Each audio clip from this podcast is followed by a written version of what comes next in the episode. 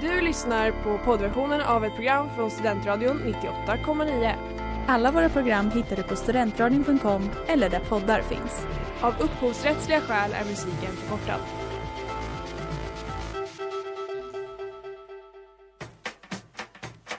Hur är Uppsala som cykelstad? Men, men alltså verkligen, cred till alla rättshaverister där ute. Vad har ni för relation egentligen till näthat? Det faktumet att man kan bli tvångsgift. En möpare, det är en militärt överintresserad person. De som argumenterar för att public service ska vara skattefinansierat. Systembolaget har ju liksom den stora fördelen att de faktiskt säljer sprit. Alltså det gör ju inte försvaret. ScenLunch med P R K, ditt inrikespolitiska program. Varje onsdag klockan arton på Studentradion nittioåtta komma nio. Så där, hej och välkomna till första avsnittet av ScenLunch med P K, och vi börjar direkt med lite teknisk haveri här i studion. Hur känns det för alla? Ja, det känns otroligt bra att vara igång igen, måste jag säga. Eh, vi har ju haft paus, men politiken och det som har hänt ute i samhället har ju definitivt inte haft någon sommarledigt. Så det har hänt otroligt mycket sen, sen sist, får man säga. Ja, det finns en del att prata om. Hur är det med dig, Tilda? Alltså jag har ju inte kunnat tänka på något annat hela sommaren. Jag har bara längtat tillbaka efter till det här rummet. ScenLunch med P K. Ja. Ah. Och efter er, såklart. Allt och alla, alla, alla lyssnare. Ja. Och idag har vi Birger, det är din första gång du sänder med oss. Ja, känns det? Det, det är ju dunderpremiär här borta.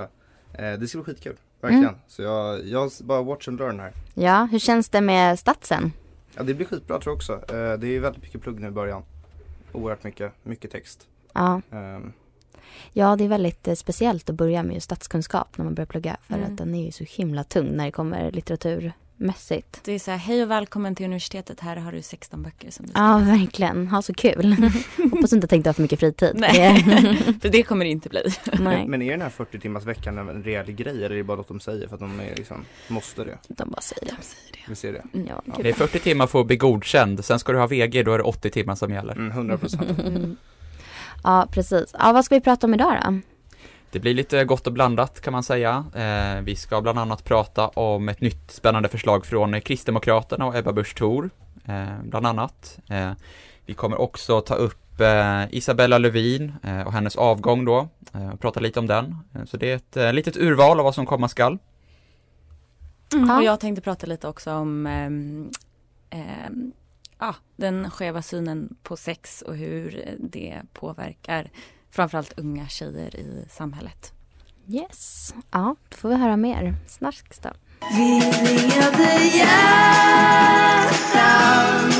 Ja, och det där var Mobat med Clara Keller. Och du lyssnar på ScenLunch med P K här på Studentradion nittioåtta komma nio. Måns. Precis. För som ni alla vet så har vi haft en väldigt speciell vår och sommar i år. Vi har ju haft en pandemi. Och den som har stått i centrum för den här pandemin, det är ju ingen annan än Anders Tegnell, eh, vår egen statsepidemiolog, som det så fint heter. Eh, och i kölvattnet av det här nu då så föreslår två forskare att vi ska tillsätta inte en statsepidemiolog utan en statskriminolog. Eh, och det är i en debattartikel då i Svenska Dagbladet som man argumenterar för det här. Eh, att vi ska ha en statskriminolog, eh, en nationell samordnare då som ska styra upp Sveriges problem med gängskjutningar. Eh, och... Det verkar ju lite vara, tänker jag, en, en tidsanda att tillsätta nationella samordnare. Eh, för några år sedan så fick vi ju en nationell samordnare för eh, våldsbejakande extremism, Mona Sahlin. Eh, och vi har under coronan fått en nationell vaccinsamordnare. Eh, och under några veckor i våras så hade vi också en, en testsamordnare då. Så det verkar vara lite så att har man ett problem, då tillsätter man en samordnare. Eh, och min... spontana reaktion när jag såg det här, det är att det här måste ju vara några kriminologer som känner att de har hamnat lite i skuggan av Anders, Anders Tegnell. Eh, och de vill sola sig lite i den eh, stjärnglansen och känner att de har fått lite mindes, mindervärdeskomplex nu då. Eh, så men vill att, man verkligen vara Anders Tegnell? Det känns inte som att han är superpoppis just nu. Det känns som Fast han det... inte ens vill vara sig själv. Nej. Han är så här, men hur hände det här? Ja, men det är också därför det måste vara Anders, för att Anders inte vill ha makten. Ja, det är det, det, är det är väl där det inte kan funka, att om krimino- kriminologerna vill vara som Anders Tegnell, det blir liksom, upplägget måste vara att redan man... där har det gått fel. Jag tänker väl så här att vi, vi har väl redan vår egen statskriminolog. Och han, han har sitt eget vin och han sitter med i tv varenda vecka. Oh. Så att ni vet ju alla vem jag tänker på. Och han får såklart uttala sig precis som han vill. Ja, och han uttalar sig för Sverige också varje gång. Exakt. Så är det. Så det är det jag tänker. Finns det verkligen utrymme i svensk debatt för två statskriminologer? Jag undrar om de verkligen gör det. Men det vore också en spännande det. rivalitet liksom. Oh, Staten mot, eh, mot T V fyra. Ja, oh, det är ju... ja, exakt. Du tänker mot eh, Leif då. Exakt. Ja. Mm. Mm. Ja. Ja, vi får se. Good news I could use some. Yes, något annat som också har hänt i sommar är att Ebba Busch och Ulf Kristersson tog ett litet sommardopp. Eh, och Ebba delar med sig av det här så vänligt på Instagram, eh, som den influencer som hon ändå är. På eh, Ebbas Insta så posar Uffe och Ebba som ett riktigt power couple. Han i morgonrock och hon i stickad ylletröja. Man ser riktigt hur gnisterna flyger i luften. Och båda ler genuint. Det är bara en sak som förstör den här bilden. Och det är de två små röda märkena som de så stolt har placerat på sin Lexington morgonrock respektive ylletröja. Vid en snabb anblick tror man kanske att det är en Ralph Lauren häst eller en Lacoste-krokodil. Men det är värre än så. För när man zoomar in så ser man att det är simborgarmärken som de precis har lyckats ta. Uffe och Ebba har alltså simmat den häpnadsväckande sträckan på hela tvåhundra meter och lyckats ta simborgarmärket. Och detta gör de då för att uppmärksamma simkunnighet. Och detta då för att i sommar så har det varit ovanligt många drunkningsolyckor i Sverige. Hela tjugotre stycken. Betydligt fler än tjugonitton. Detta kan ju självklart bero på att vi svenskar har tvingats skvalpa runt i våra egna små övergödda sjöar här i sommar. Men eh, det kan också finnas en annan dold vinkel bakom Ebbas Instagram-inlägg. Statistiken visar tydligt att simkunnigheten bland nyanlända är sämre än de som är födda i Sverige. Och att detta då riskerar till att leda att nyanlända blir överrepresenterade i drunkningsolyckor. Är detta alltså en pik som Ebba och Uffe lägger mot, in, mot integrationen? Att nyanlända i deras ögon utgör ännu ett problem för att, inte, för att de inte kan simma. I sådana fall har Ebba än en gång lyckats sminka över Jimmys våta drömmar med Bianca Ingrossos influencer-aura på Instagram.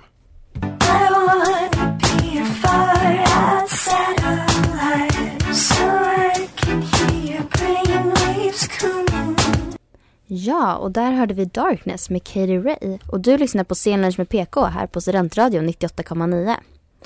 Och den tjugosjätte augusti i år inleddes U P S Inspark med totalt Zoom-haveri som i alla fall Birger fick beskåda.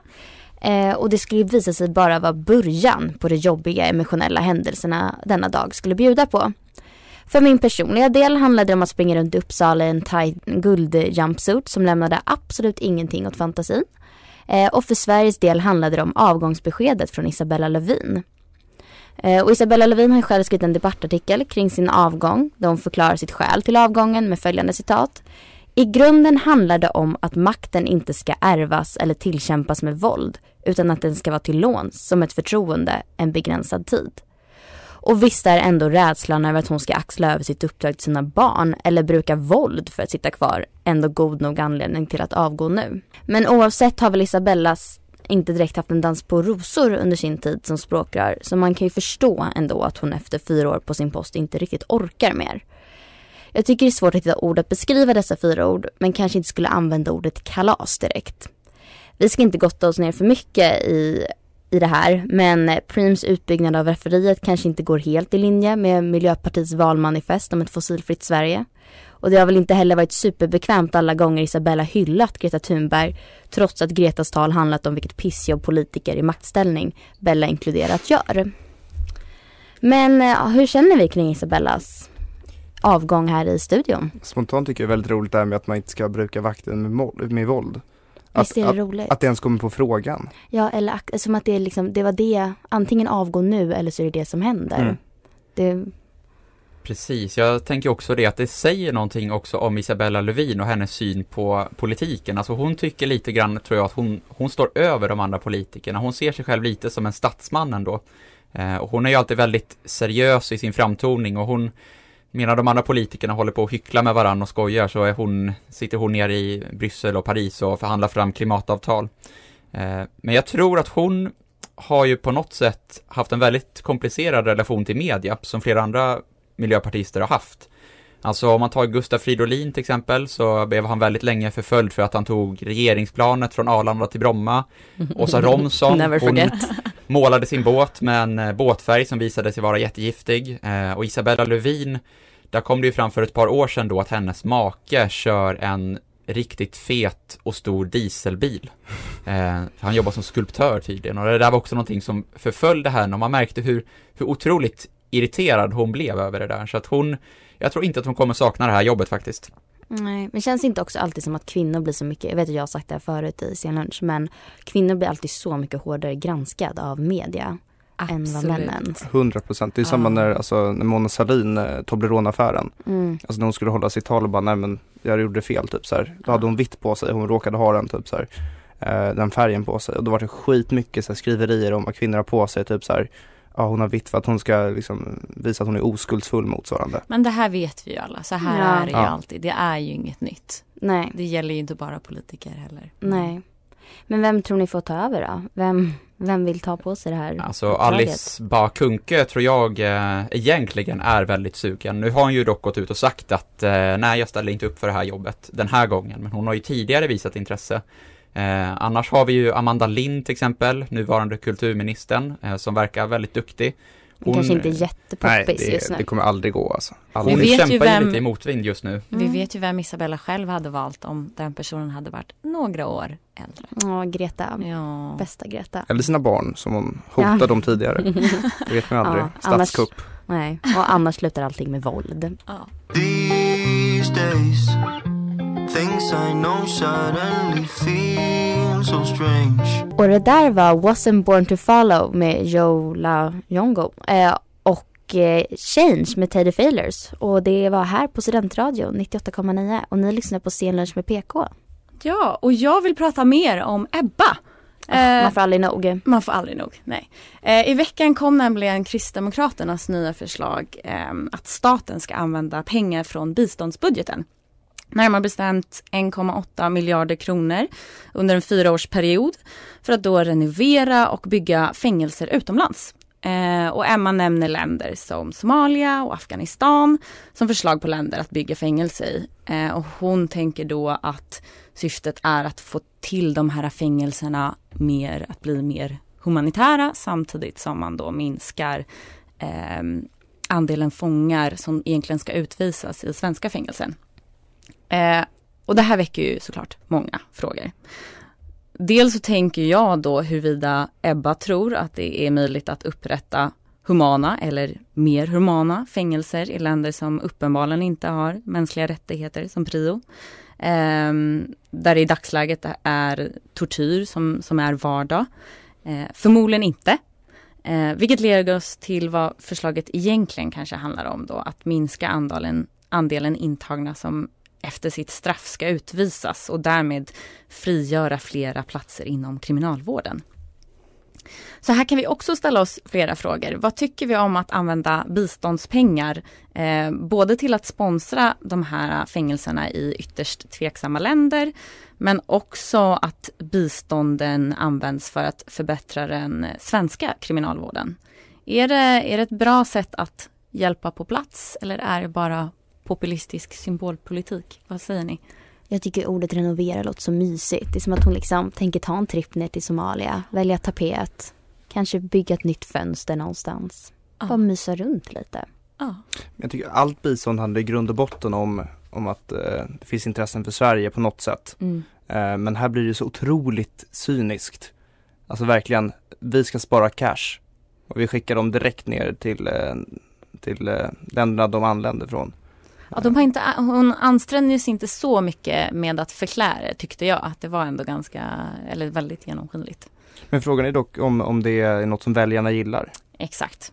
För hon, hon, hon söker ju inte andra röster, tänker jag. Nej, nej. Vad tänker du, Måns? Ja, nej men nu, nu är inte jag kanske lika insatt som er, men jag tänker spontant att det låter väl som ett jättebra förslag, eller? Alltså, vi har fängelse, eller platsbrist på våra fängelser här, här i Sverige. De är helt fulla. Och vi har tio gånger fler gängbrottslingar som står på rad att behöva liksom buras in. Och samtidigt då så har vi en möjlighet att stärka fängelser i andra länder då kanske. Alltså alternativet, det är väl att inte göra någonting alls och låta de fängelserna bara vara i sitt nuvarande skick.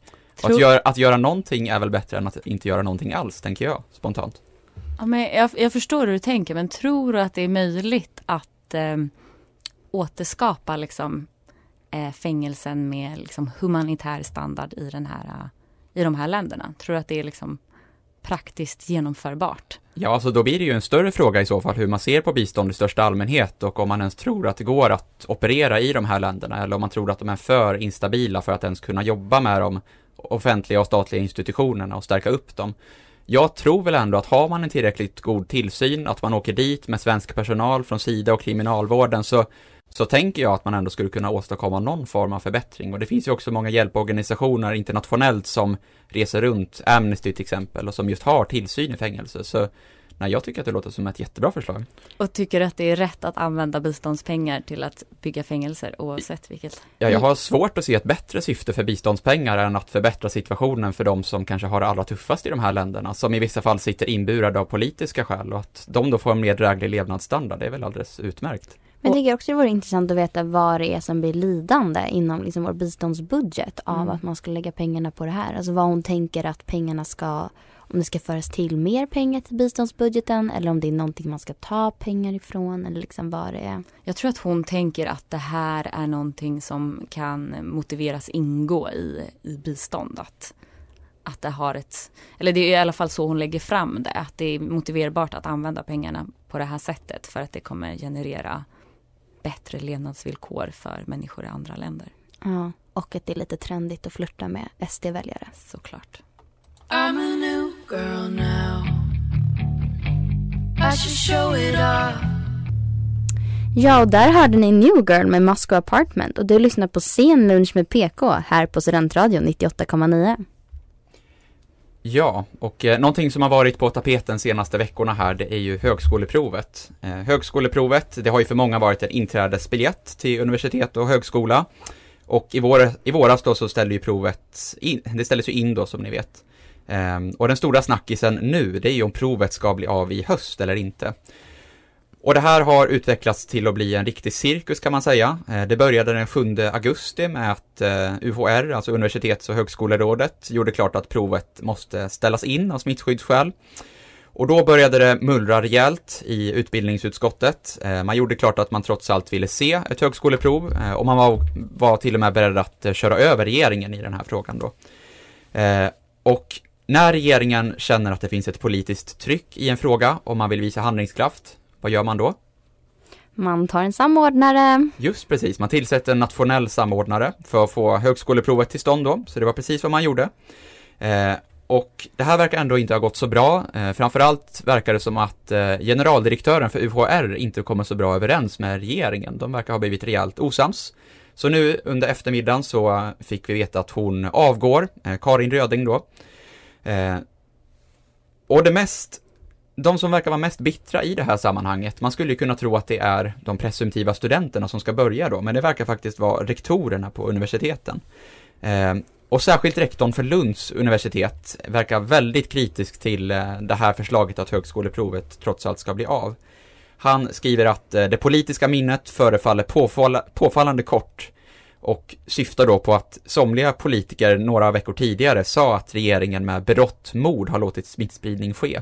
Och när det nu passar bättre politiskt att jobba för att eh, högskoleprovet faktiskt ska bli av, då är man inte sen som politiker att vända kappan efter vinden, eh, menar han då. Eh, och det kan väl jag tycka att, han, att det ligger något i den poängen. Eh, ja, eh, men jag tänker också att eh, det här är på något sätt en större diskussion också om vad som egentligen driver politikerna. Är det sakfrågornas relevans eller är det väljarstödet? Nu känns det som att det finns en väldigt stor frustration i samhället, upplever jag, där man vill att vi ska öppna upp, vi ska inte gå tillbaka till det här läget vi hade tidigare när verksamheter var nedstängda. Så att det inte är lika politiskt tacksamt att prata om nedstängningar längre. Och det här snappar ju politiken upp såklart, och man jobbar då helt enkelt för att, för att det här ska bli av, högskoleprovet, för att man känner att det här kommer man att vinna väljare på. Så att jag som är lite cynisk eh, tänker väl att det här är politiken från, från dess sämsta sida faktiskt. Eh, vad tycker ni? Borde högskoleprovet genomföras eller är det helt orimligt? Jag har aldrig gillat högskoleprovet.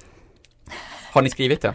Gjort det en gång. Jag har också gjort det en gång. Alltså, generellt tycker jag att det är en jävligt konstig idé att man ska ha ett högskoleprov. Alltså, hur, hur kan en, en lördag motsvara tre års liksom, analytisk eh, jobb som ändå, samhäll, eh, som ändå gymnasiet liksom är?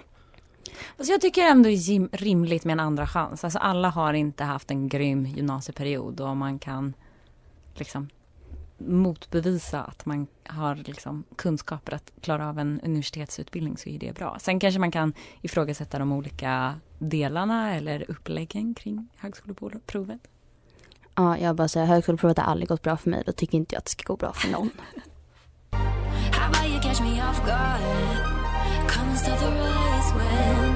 Och där hade ni Catch Me If You Can med Jiger och du lyssnar på ScenLunch med P K här på Studentradion nittioåtta komma nio.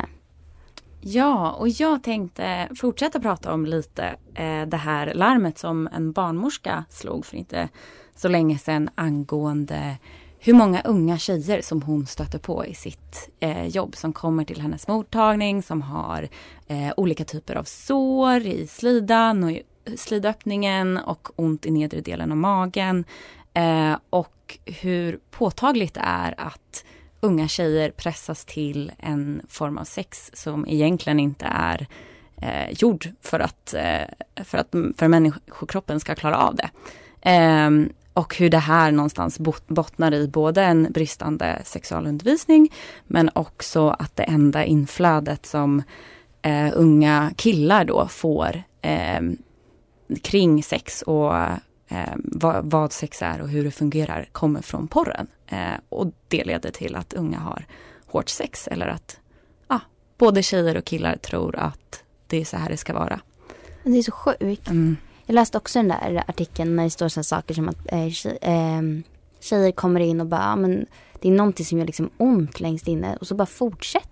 Mm. Så för, dels tror jag att man kanske som tjej inte har liksom självförtroende nog att våga säga till. Liksom. Men också att, att för då är det ofta så att man har liksom sin, att det är livmodershalstappen som slås i. Liksom.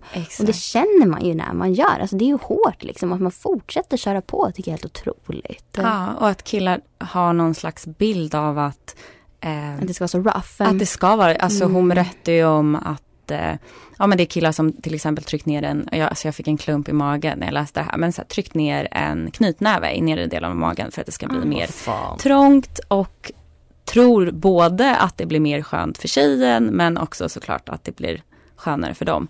Och det, det är så absurt att det alltså, det där att är det, next level bad shit crazy alltså. Men det är ju en form av misshandel, alltså det är ju det är ju så absurt. Mm. Ja, och det är information som på från flera håll som inte har nått fram. Liksom. Ja, ja, och det viktiga är väl här att så här, vi måste verkligen ändra hur eh, killar får vad, så här, diskussionen om sex som has mellan killar och liksom, framförallt att det börjar tidigt vad som är okej och, och inte. Jag vet inte, hur var er sexualundervisning i skolan? Jag kommer ihåg min sexualundervisning. Det var att vi skulle gå fram på tavlan och skriva olika ord för könsorganen. Det gjorde jag också. Jag skrev bäver och mull. Jag skrev alla djur någonsin.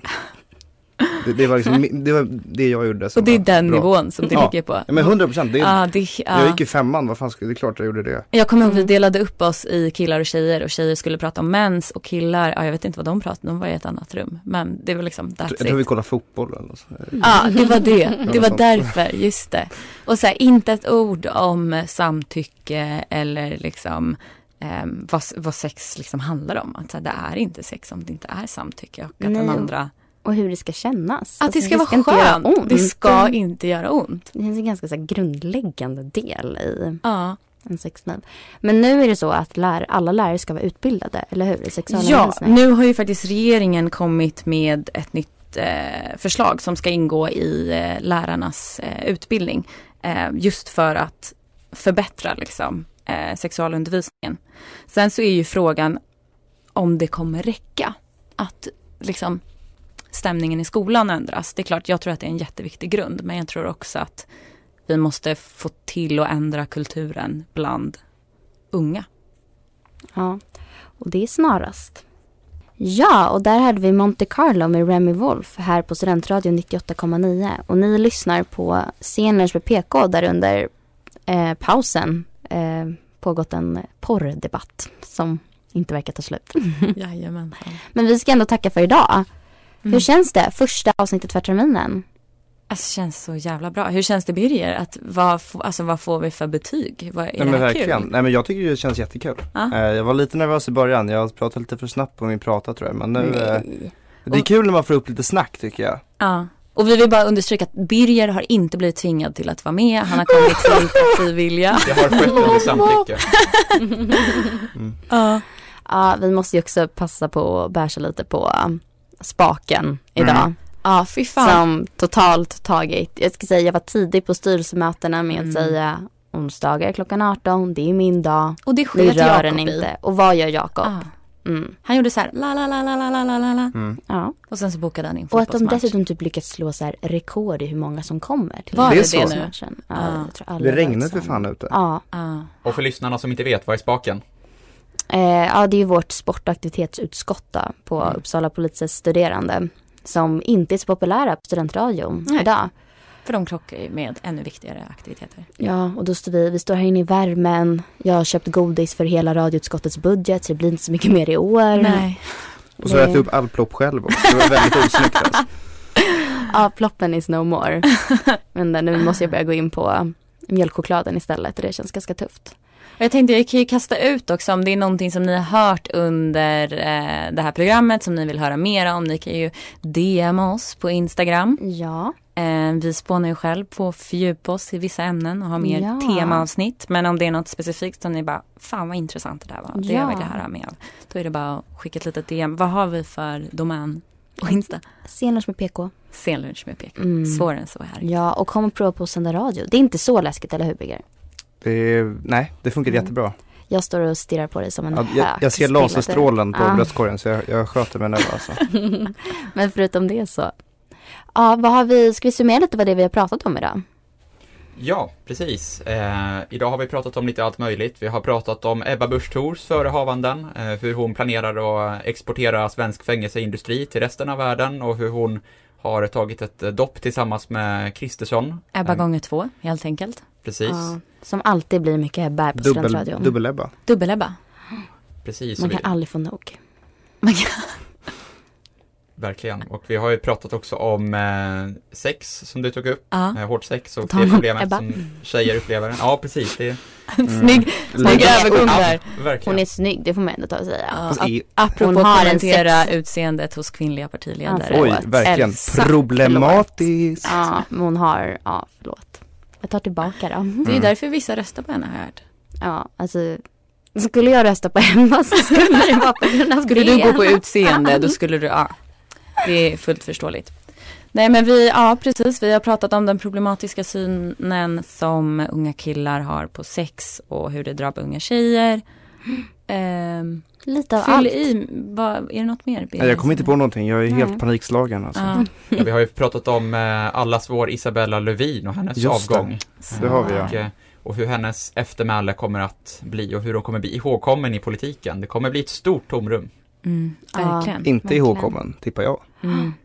Men det kommer desto mer roliga saker om två veckor igen. Nästa gång vi sänder ScenLunch med P K på Studentradion nittioåtta komma nio. Tack för idag. Tack så mycket. Tack, hej. Du har lyssnat på poddversion av ett program från Studentradion nittioåtta komma nio. Alla våra program hittar du på studentradion punkt com eller där poddar finns. Och kom ihåg, att lyssna fritt är stort, att lyssna rätt är större.